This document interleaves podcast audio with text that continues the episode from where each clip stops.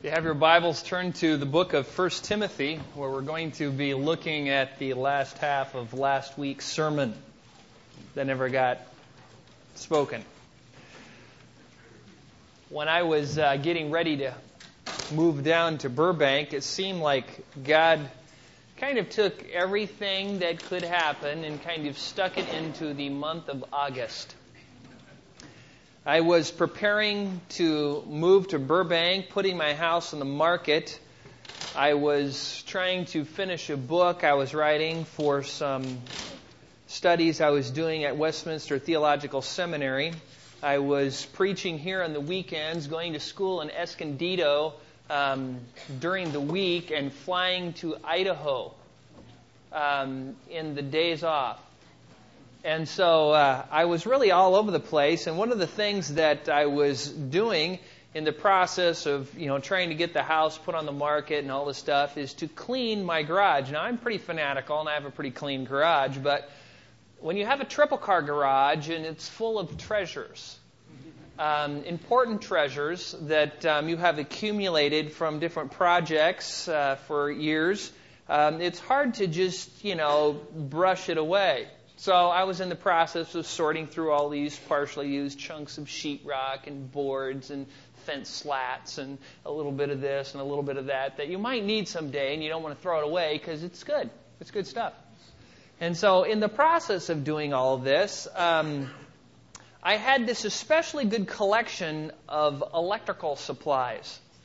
Uh, I had some really good, uh, you know, coils of uh, Romex and Uh, coils of uh, what is called uh, M C cable, uh, armor flex uh, cable. If you don't know what that is, it's not a big deal. But uh, I had all of this, and I was getting ready to bring it down because I discovered that we were buying a fixer-upper house, and I thought, I'm going to need this. But after talking to Pat Fogg and uh, Dwayne Romberger, I discovered that they don't use Romex here, that it's not allowed. It's against the law in Burbank. And I thought, oh no, what am I going to do with my collection? And you can't use M C cable. And so what I was going to do with all my nice rolls of M C cable that I've collected, because I went, I used to be a, work in an electrical supply house, and I have degrees in electronics technology, so I was kind of the token electrician, and I had a pretty good batch of this stuff. So I had to give some of my stuff away, because the laws here were different than the laws there. Well, that's kind of how it is with the law of Moses. The law of Moses in the Old Testament has many things that, that, that we still need to obey. But it's a whole different law system.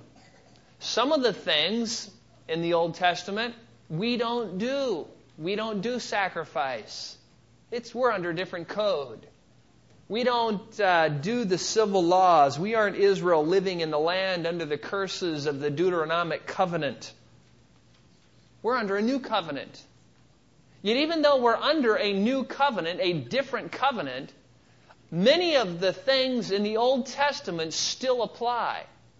And even in those sections, for instance, like the book of Leviticus, there is still things that we need to do. There are principles undergirding the book of Leviticus that we still need to hold to. And just as the electrical codes in Idaho were written to protect people and to protect their houses from burning down, so the code in Burbank has the same underlying principles, even though the law might be different. If you were to go to the book of Leviticus, you would discover that that book teaches God is holy, and God still is holy, that we need to approach a holy God through correct means, and that is still true, that we have to have a blood sacrifice applied to us in substitution because we are sinners in order to approach the holy God, which is still true. And all of these things that Leviticus teaches, even though we don't keep the exact letter of the Levitical code, yet all the principles underlying that code still applies to us. Just like the electrical code in Idaho has the same purpose as the code in Burbank, even though some of the rules may be a little different. And so that's what we learned kind of last week about the law of Moses, that it's still good for us Christians, that it's still appropriate for us Christians.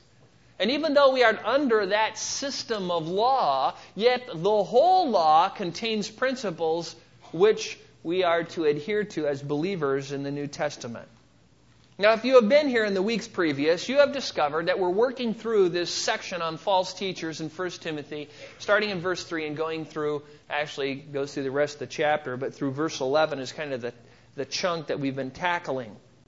And in this section, Paul starts out, after he introduces himself in verse three, telling Timothy, stay at Ephesus and instruct certain men not to teach strange doctrines, nor to pay attention to myths or endless genealogies. Right out of the chute, Paul says, Timothy, you've got to get them to stop doing this. And he points out in verse five that, listen, the goal of true instruction, the goal of instruction which God really wants us to be teaching is producing or is to be producing love. Love to God, love to one's neighbor, from a pure heart, a good conscience, and a sincere faith. He says this is what it's all about. And so he gives us, through the text, this snapshot of these false teachers. And as you look at all the different things he says about them in verses three through seven, you get a really good picture of what they're like. Let me just tell you. First, they are among the Christians. Secondly, they taught strange doctrines, myths, and endless genealogies. Third, they hindered the administration or work of God which is by faith, which tells us that they were trying to promote some sort of works salvation. Fourth, they strayed from the true goal of love from a pure heart, a good conscience, and a sincere faith, which means that they were selfish in their hearts. They had defiled, con- defiled consciences and were basically speaking out of pride and hypocrisy. Also, they wanted to be seen as teachers of the law, which again reveals a prideful heart. They were very confident in their false assertions and doctrines. And they were self-deceived, teaching out of ignorance. And finally, their teaching produced nothing but mere speculation and fruitless discussion. And we noticed that last week, this is the perfect description of a certain group of individuals that was really a plague in the New Testament church called the Judaizers. The Judaizers. A group of so-called converted Jews who received Jesus as the Messiah, and then after they said, oh, we believe in salvation by grace through faith, and they used that kind of phrase as kind of a wedge, a pry bar, to get themselves weaseled into the New Testament church, then they say, oh, by the way, if you aren't baptized, you can't be saved. If you don't speak in tongues, you can't be saved. You have to keep the Sabbath, or you can't be saved. And if you use Romex, you won't be saved. And so salvation, according to them, was received by grace through faith and kept by works, which means that in reality, it was salvation by works kept by works. Because if you're trusting in what you have done to save you, then you aren't trusting in what Christ has done to save you. And that makes you one who is trusting in their works and not trusting in the finished work of Christ on the cross. This was the whole plague of this group of Judaizers, these false teachers. Their stipulations basically dealt a death blow to the atoning work of Christ on the cross. It nullified grace and promoted salvation by works. And this is why Paul says in verse three, instruct certain men not to teach strange doctrines. The Judaizers knew that believers loved God's law. They knew they respected the Scriptures. They knew that they that they that God's Word was true and that they were to obey it. And so they come in and they take the believer's devotion to the Word of God, and instead of saying, oh, you obey the law to show your love to God, now it's you obey the law so you can get saved. And a lot of people didn't see the bait and switch that was happening. And so that's why Paul has to correct it in this section. So in verses eight through eleven, Paul then goes into this little mini diatribe about the law. About the law. Now the problem is, is for the people in his time, they understood the whole background about the law. They understood a lot more about the law than we do. And so last week we tried to do some preparatory work to get us primed to understand why this is such a big deal. Because at first reading, you're reading this and go, I mean, you know, oh, myths and genealogies and wanting to be teachers of law. I mean, what's the big deal? I mean, it doesn't sound that bad, does it? Oh, it's real bad. It's real bad. And from verse eight, we discovered two plain truths when Paul says this. And let me just read verses eight through eleven, and then we'll go back to verse eight and summarize what we've done so far. He says, but we know that the law is good if one uses it lawfully, realizing the fact that the law is not made for a righteous person, but for those who are lawless and rebellious, for ungodly and sinners, for unholy and profane, for those who kill their fathers or mothers, for murderers and immoral men and homosexuals and kidnappers and liars and perjurers, and those who leave their cell phones on in church. No, I'm sorry. And whatever else is contrary to sound teaching, according to the glorious gospel of the blessed God with whom I have been entrusted, with which I have been entrusted. He says here that there's all these sins, he gives eleven of them, which are for these wicked people. But for the righteous, they don't need the law. And in verse eight, he makes it clear that the law is good. And we saw that from Romans seven twelve. The law is holy, it is just, it is good, it is righteous. And so Paul is not saying here, pitch the law. And, and quite the contrary, he says, the law is good if you use it lawfully, which implies that Christians are to be using the law. The law is for believers, and we're to use it lawfully. Now, having said that, we then moved to a whole rabbit trail, which we spent quite a bit of time on, looking at the whole idea of what were the Ten Commandments all about, and what were all the laws in the Old Testament all about. I mean, why all these six hundred thirteen laws? And we discovered that all those six hundred thirteen laws were basically expansions or detailed explanations or practical ways to apply the Ten Commandments. That all those six hundred thirteen laws could be summarized under the Ten Commandments. And those Ten Commandments, according to Jesus, could be summarized under the two commandments to love God and love your neighbor, which could really be summarized under the one command to love the Lord your God with all your heart, with all your mind, and with all your might. Jesus said that the entire law and the prophets hang on the two commands to love God and love your neighbor, which are both ways of expressing love to God, either directly, by loving Him directly, or by loving Him indirectly, by loving other people. And so the whole law was, we found out last week, was used so that believers could express themselves to God. But the Jews, man, they, they blew it. Because even though there's so many statements like that, I mean, you do a little study in Deuteronomy sometime about how many times love me and keep my commandments and, and love of God and keep His commandments and love and keeping and show your love to God and keep His commandments over and over and over again. They just totally ignored that and they got down to, okay, man, we got to keep everything exactly so we can be righteous. We got to keep everything exactly so we can get into heaven.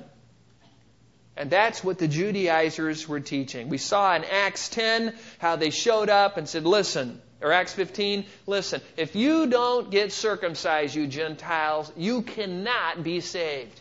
And the whole Acts Council then had to refute that error. So then we moved from the whole concept of the law and its lawful use is showing love to God and love to one's neighbor to the purpose of the law. And even though the ultimate purpose, the grand purpose, is showing love to law, there's, the Scriptures mention a bunch of other purposes, a bunch of other ones. And these are all designed to serve the ultimate purpose of love to God. They're all sub-purposes which feed into the ultimate purpose. For instance, law shows us we are sinners. It shows us the depths of our depravity, our inability to keep God's holy standard. We see this in passages like Romans seven, nine through eleven. It, guys, it causes God's wrath to come upon us. We see this in like Romans four fifteen. God's wrath comes upon us. The law shows us the wrath of God abiding on us. Paul goes into a huge discussion in Galatians talking about the law like a jailer. Like a jailer that has taken each one of us and thrown us in the cage and locked us in there and made us guilty and under condemnation and judgment, holding us in bondage until a tutor could come and lead us to Christ. But see, all of those things, the conviction of sin, the, the realization of God's judgment, the, uh, the guilt that you can't keep God's perfect holy standard, the tutor, are all designed to bring unbelievers to the place where they receive Christ so that they can become lovers of God. The law is part of the gospel in that it is the mechanism by which men see they are sinners. You know, you have to see you're a sinner before you see you need a Savior. And what is sin? Do you remember John's classic definition of sin? First John three four. Everyone who practices sin also practices lawlessness, and sin is lawlessness. You see, you have to have law to see the violation so that you know you need a Savior. That is why the law and gospel are so tightly intertwined. Law leads to sin, which leads to judgment, condemnation, desperation, search for the Savior. Jesus is there, the Savior. You receive the free gift. Now you're set free from the punishment of the law, and you can love God by obeying His commandments without any guilt, without any condemnation, without the curse of Deuteronomy, because Christ took that curse upon Himself. Now turn to First John chapter four. First John chapter four, and I want to show you this text as...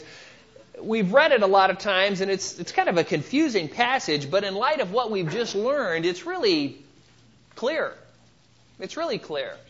It's got some great things in there, how the law actually is a tool to bring us to salvation so that we might become lovers of God. Now, notice what he says there. We already know the law is a tutor to lead us to Christ, but look at First John four, verse seven. John writes this, "Beloved, let us love one another, for love is of God. And everyone who loves is born of God and knows God." Now just stop there. That tells you that if you aren't a lover of God, if you aren't a lover, you don't know God, because everyone who loves is born of God and knows God. The one who does not love God, he says, does not know God, for God is love. By this, the love of God was manifested in us, that God has sent His only begotten Son into the world so that we might live through Him. In this is love, not that we loved God, but that He loved us and sent His Son to the, be the propitiation for our sins, or that which satisfies the wrath of God for our sins. Beloved, if God so loved us, we ought to love one another. No one has beheld God at any time. If we love one another, God abides in us, and His love is perfected in us. John makes it crystal clear here that when you come to salvation, that's what makes you a lover of God and a lover of other men. And isn't that exactly what Jesus said? The great commandment is to love God and love your neighbor as yourself. Isn't that exactly what Paul says when he says love is the fulfillment of the law? But he does not say love is the eradication of the law, is the wiping out of the law, is the throwing away of the law. And it helps us understand how the goal of sound doctrine is love. And that's why he says what he says in verse five, the goal of our instruction is love.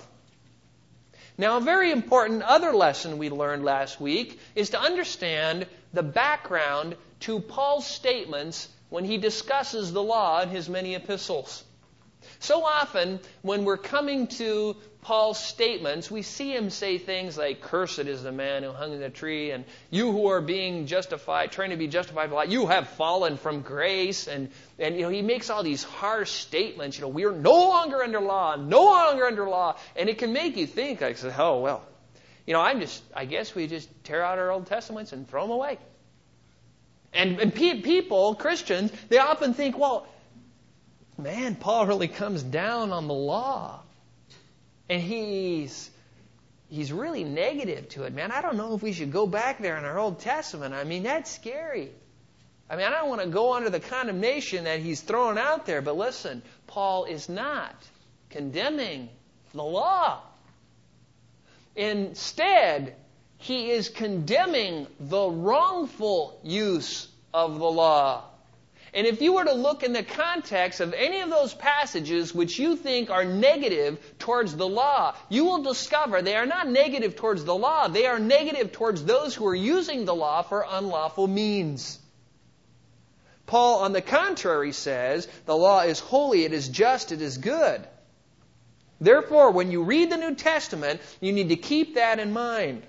So having learned that the law is good, that it is useful, that its grand purpose is to make us lovers to God by first leading us to God through Christ, we then got into this statement in verse nine where Paul says, realizing the fact the law is not made for a righteous person. And we ask, well, who is that righteous person? Because if that righteous person is us, then we can throw away the Old Testament. We can throw away the law. Because we don't need it. Some people, some commentators, and it kind of amazes me, say that what Paul's saying here is that law is not made for believers, because through Christ we have been made righteous, which is true, and that through Christ his righteousness is imputed to us or reckoned to us, which is true, and therefore we don't need law, which is false. These things are true about salvation, but the righteous person in this text is not the believer. Just several reasons why we noted last week, because verse eight says there's a lawful use of the law, which means that even for believers, there's a purpose for the law in our lives. Secondly, many scriptures in both the Old and New Testament tell us to love the law, to meditate on the law, to study the law, to obey the law. I mean, sin is lawless, which, which means to not sin is to obey God's law. And so law is for believers. And third, there is this interesting statement at the end of verse ten, lurked there, where he says, whatever else is contrary to sound teaching. And after he lists all these sins, he says, whatever else is contrary to sound teaching.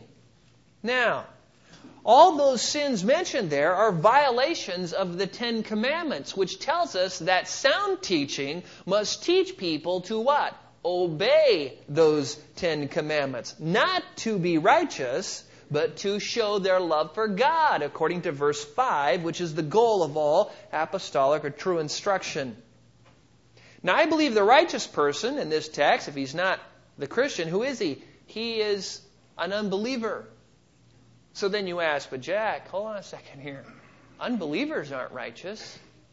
No, they aren't, are they? But if you're a Judaizer, you think you are. You think you're righteous. Do you remember what Jesus said to the Pharisees who were mad at him, you know, after he calls Matthew, and Matthew says, hey, man, I've got a lot of influence in, in you know, in the among the carnal crowd. So he gets all of his buddies and says, hey, let's have a feast. He invites Jesus there. And Jesus is now um, sitting down with these, quote, tax gatherers and sinners. And the Pharisees are there just beside themselves. This man eats with sinners. Oh, which revealed the heart, which they thought they weren't sinners. Why? Because they thought they were righteous because they kept the law. That is why Jesus says in Luke five thirty-two, I have not ca- come to call righteous men, but sinners to repentance. You see, they thought they were righteous, but they weren't. Jesus wasn't saying, oh, I haven't come to you guys who have attained salvation by works, but to those who want salvation by grace. He's not saying that. He's saying, you people who think you're righteous, you will never be called because you don't need salvation because you aren't sinners in your own mind. And you first must come to the knowledge of your sin before you're going to look for a Savior. They just thought they were self-righteous. In Luke seventeen, or Luke fifteen, verse seven, Jesus said at the end of the parable of the lost sheep this, same type of thing. He says, I tell you that in the same way there will be more joy in heaven over one sinner who repents than ninety-nine righteous persons who need no repentance. Now, was Jesus saying, well, only one out of a hundred out there is a sinner? Only one out of a hundred out there actually needs a Savior? No. But when he was addressing the Pharisees, who all thought they were righteous because they kept the works or did the works of the law, he says, listen, there's going to be more rejoicing in heaven over this one tax gatherer or whatever than all of you righteous people who don't need repentance. Why? Because they aren't going to be rejoiced over. Why? Because they're trusting in their works, which means they aren't going to heaven. And that's exactly what was happening with the Judaizers. They didn't understand that they were wretched and blind and naked, wretched sinners needing the gospel of Jesus Christ. And so they were trusting in their good works. So when Paul says, listen, the, not, the law is not made for righteous persons, meaning the self-righteous person, he says it's for, look at the end of verse nine and ten. But for those who are lawless and rebellious, for ungodly and sinners and unholy and profane, for those who kill their fathers and mothers, for murderers, immoral men, and homosexuals, and kidnappers, and liars, and perjurers, and whatever else is contrary to sound teaching. And you're thinking, man, that's a pretty bad batch of people. I'm glad I don't live next door to that guy. I have some news for you. You're one of them. You're all of them. We all are. We all are. Think about it. What does Romans three tell us? There are some righteous. Yea, even some? No, there are none righteous. No, not even one. And he lists, goes down all the way down the passage talking about how sin, sinful every single person is, that all have sinned and fall short of the glory of God, that everybody needs a Savior, that all people need to come to repentance. And some people would read that list and go, well, man, there's some pretty bad things in there. You know, I just want you to know I have never murdered anybody. Hmm, that's interesting. And, you know, I've never killed my father and mother either. But you see, this is what a lot of people don't understand about the Ten Commandments. The Ten Commandments were written in the negative form. In other words, they were written, don't do this. Do you know why? Why does it say, thou shalt not steal? Why doesn't he put that in the positive? Because if you put it in the positive, you would have volumes and volumes on each commandment. That would mean, be generous this way, this way, this way, this way, this way, ad infinitum, ad nauseum. You know, he doesn't, if, he's, if he would have put it in the positive, thou shalt not murder, then that means you have to preserve life by too many things to mention.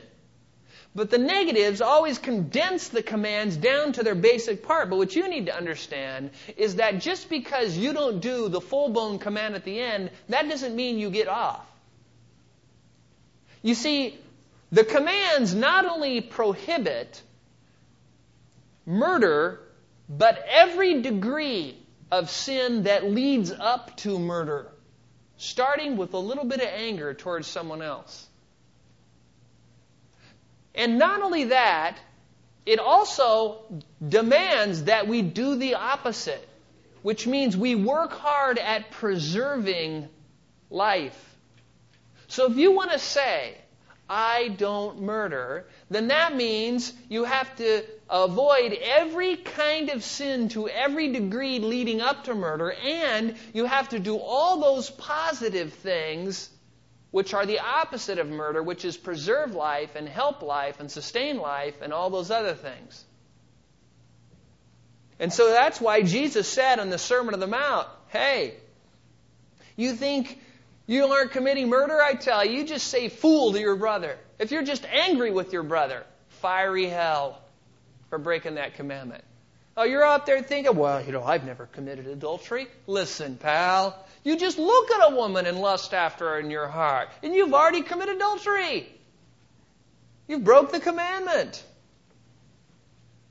And Jesus brought out the true intent of the law and showed us how desperately we are in need of a Savior, that we're all unholy and all pro- uh, profane. This is why James says, if you stumble in one part of the law, you will become guilty of all, because you have broke the law as a whole to love the Lord your God.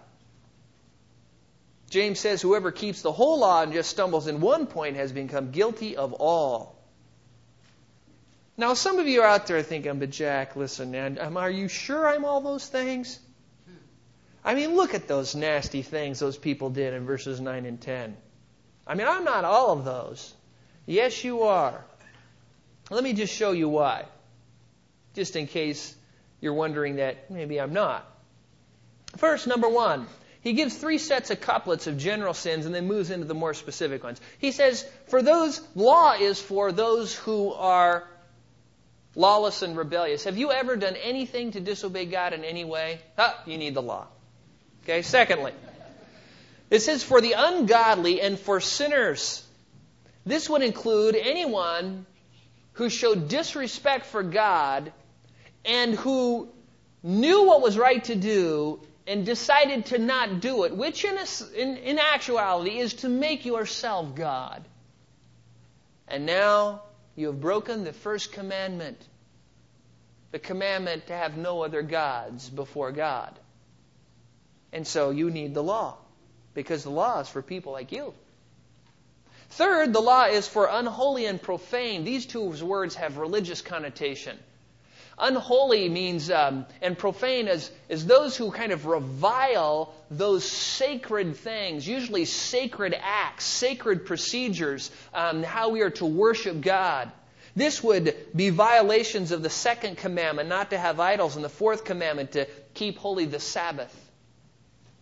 And you think, well, Jack, come on. I, I want you to know, man, I have no idols at my house.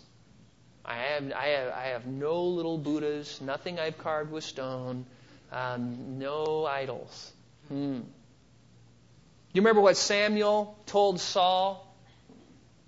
God tells Samuel to tell Saul, you attack this place, you wipe out everything, don't take anything captive, wipe it all out, it's all under the ban. So what does he do? He saves the king, saves the best animals, and Samuel shows up.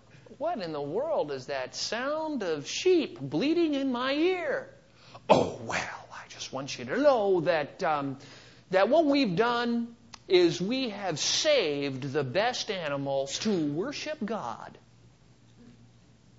And Samuel says, listen, to obey is better than sacrifice. And then he tells him this in First Samuel fifteen twenty-three. For rebellion is the sin of divination, and insubordination is as iniquity and idolatry. Because you have rejected the word of the Lord, he has also rejected you from being king. If you have ever rebelled against the word of the Lord, you are an idolater, a diviner, because you have set yourself up to be God in God's place. And although we no longer have to observe the Sabbath day, we still need to treat God as holy when we worship. And how many of us in the middle of our worship have uh, thought an unkind thought? Ever. You know, a little bitterness, maybe a little rabbit trail, thinking of something you shouldn't, has showed any sort of disrespect towards God instead of focused wholly on Him. You're a Sabbath breaker. You need the law too. Fourth, for those who kill their fathers and mothers. And you think, I have never done this. Yes, you have. Literally, it means those who smite their father and mother. And you, well, I haven't done that either. Hmm. Have you ever dishonored your father and mother? In any way, to any degree, in anything you've ever said or any done. You have broken the commandment. You have broken the commandment to honor your father and mother. The law is for you. How about for murderers? We saw from Jesus, have you ever been angry with anybody, said you fool, or something worse? You are a murderer. You are a breaker of the sixth commandment. And then it says, immoral men and homosexuals, have you ever had an impure or lustful thought? Have you ever lusted in your heart to commit fornication or adultery or homosexuality or any other deviant sexual thing outside of marriage? You are an adulterer. You have broken the seventh commandment. And then there's kidnappers. And you're thinking, I want you to know, Jack, I have no kids that, belo- that don't belong to me at my house. I have never kidnapped anyone. Well, what is this bad? Is there a command that says, thou shalt not kidnap? Yes. Not in those exact words. There's a command not to steal. And in the New Testament times, it was really popular for slave traders to steal people's children because they could get a lot of money for them. You steal them, go to the next town, sell them as a slave, named, like Joseph. They're just gone. Get a few bucks. Doesn't cost you anything. The children are the most valuable possession that someone has. It's like the ultimate grand theft when you steal somebody's child. And here he says, for kidnappers. And you may be thinking, but you know, I've never stolen anybody's kids. But yes, have you ever taken home a paperclip that wasn't yours? A pencil? Have you ever wanted to take somebody? Maybe, maybe you have taken something. Maybe you have thought of taking something. You know, maybe there's something sitting out there in that one guy's side yard, and he's never used it, and it's rusting, and you thought you could take, you could use that. You might just clean his yard up for him. You have broken the eighth commandment. You need the law. And then it says, for liars and perjurers, if anyone have ever lied, if you have ever sworn something that wasn't true, if your heart you actually knew that something wasn't quite true, that fourteen-inch fish is now a fifteen-inch fish. In your mind, it has grown. You're talking with some guys, and they're all talking about their twelve, thirteen, and fourteen-inch fish, and all of a sudden that fish that you caught that was fourteen inches is now grown. It is now a fifteen-inch rainbow in your mind. And you're now telling them about how it was, and you justify, well, if he really jerked on his jaw and really stretched it out in the rack, you could probably make it fifteen inches. And if you've ever said, no, I mean it, man, I swear, and it wasn't perfectly true, you are a perjurer. You have lied under oath. You've broken the ninth commandment. Then the tenth commandment, to covet, he doesn't even give an example of this because all of the sins above are examples. Coveting is behind almost every single one of these sins. But just to make sure that somebody isn't out there thinking, oh, well, hey, listen, um, you know, there's some things I do and, and I haven't broken every command. He says, and whatever else is contrary to sound teaching. You need the law. You need God's law. Why? Because law is for people like you. It's for people like me, for sinners. This is why all of us need the law. And as believers, we need the law to bring us to conviction, to show us that, man, we are sinners. We have violated God's command, and we desperately need someone to save us from our own actions. The Judaizers had taken the purpose of the law, which was to endear us to God, to bring us salvation, so we would become lovers of God. And they had turned it around, and all of a sudden now they'd done the bait and switch, and now pretty soon people are boasting. They're arguing about myths and genealogies. They're doing fruitless discussion. They're teaching salvation by works. And Paul says, these people are like ticks in the New Testament church. They come in and they start sucking the lifeblood of salvation by grace through faith right out of the doctrine of the church. And pretty soon, if they aren't removed, they will destroy the church. So he says, get them out of there. Instruct them not to teach those false things. And so now we come to verse ten at the end and verse eleven, and I want to just look at some important aspects to the relationship of the law and how that relates to sound teaching. Because he says here at the end, and whatever else is contrary to sound teaching. Sound teaching, which he defines as according to the glorious gospel of the blessed God. Now, it is very important that you look at what Paul is saying here. Because he's saying this. He's saying that when you break the Ten Commandments, you are going against sound teaching. Now, I find this very interesting, and this is why. He doesn't say, and whatever else is contrary to righteous living. Why not? Well, after he lists all these sins, which are sinful behaviors, why doesn't he talk about righteous behavior? Why doesn't he say whatever is, is contrary to righteous living, to holiness, sanctification, something like that?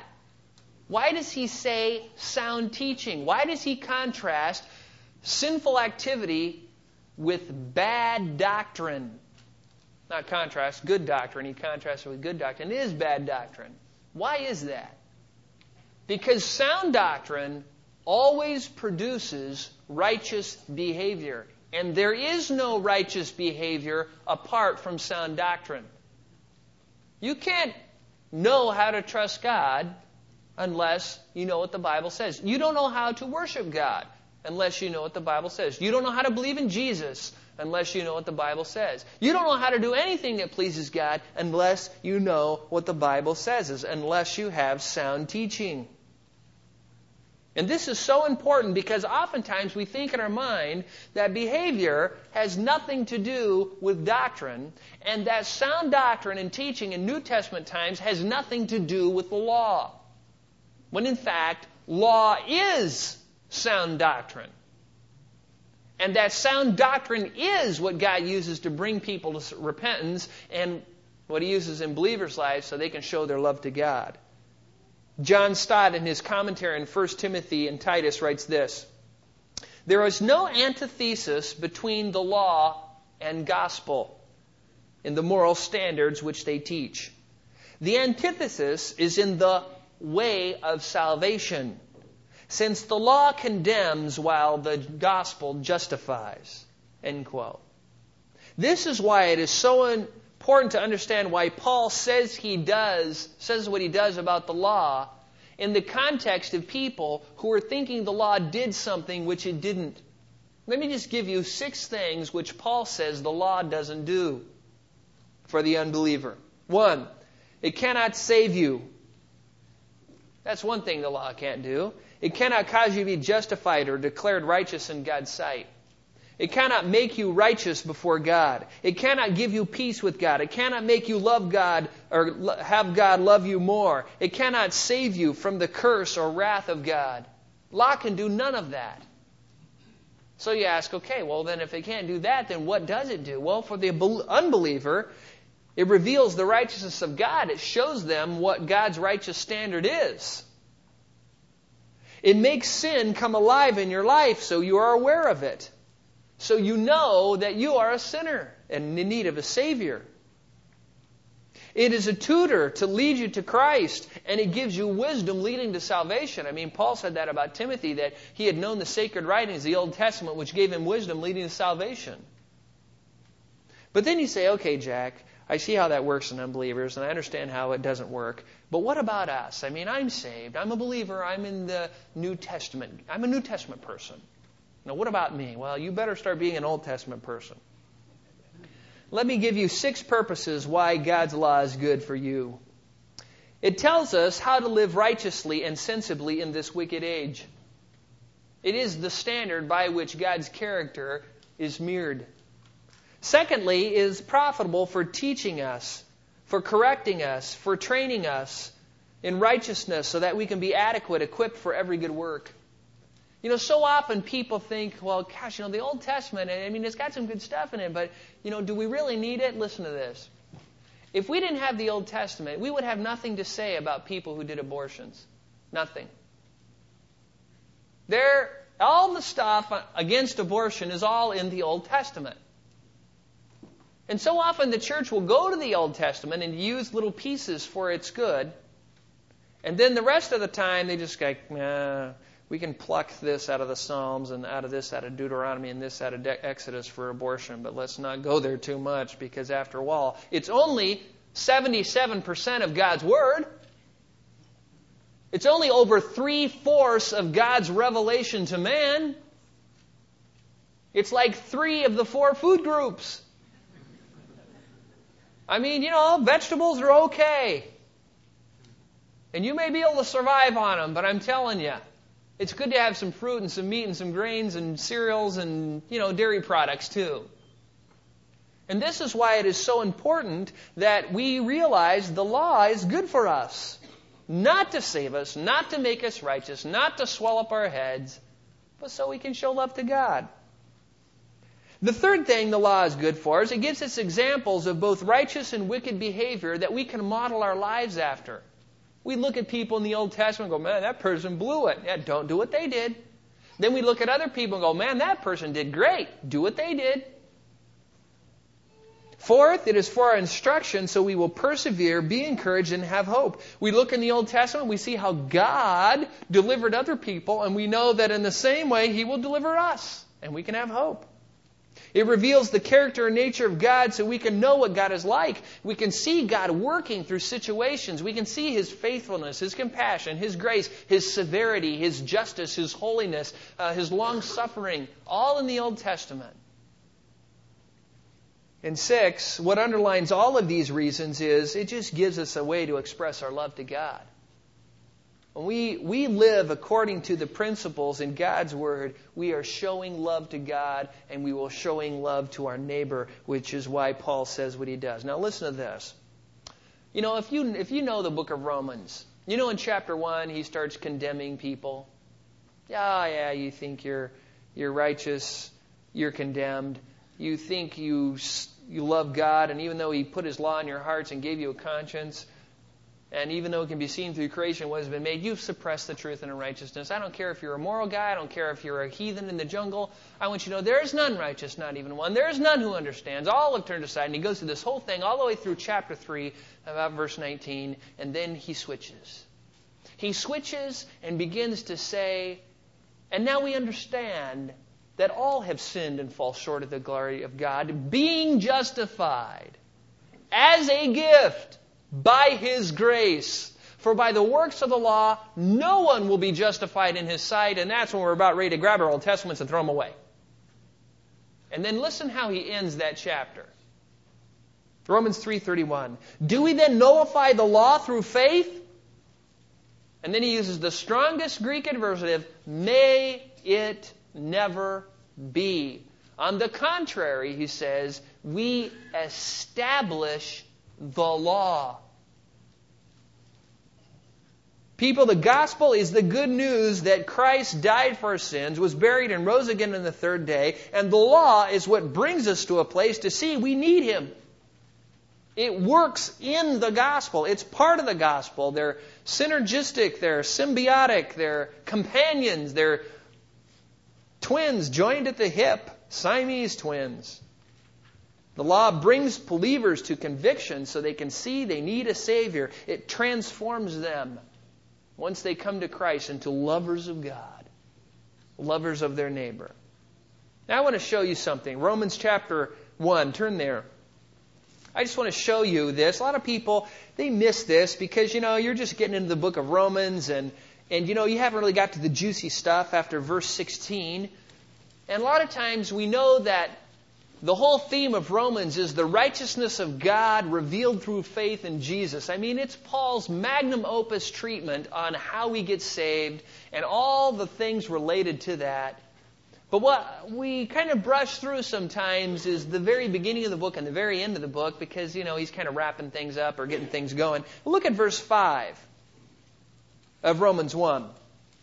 He says, through whom we have received grace and apostleship, speaking of Jesus, to bring about, notice this, the obedience of faith among all the Gentiles for His name's sake.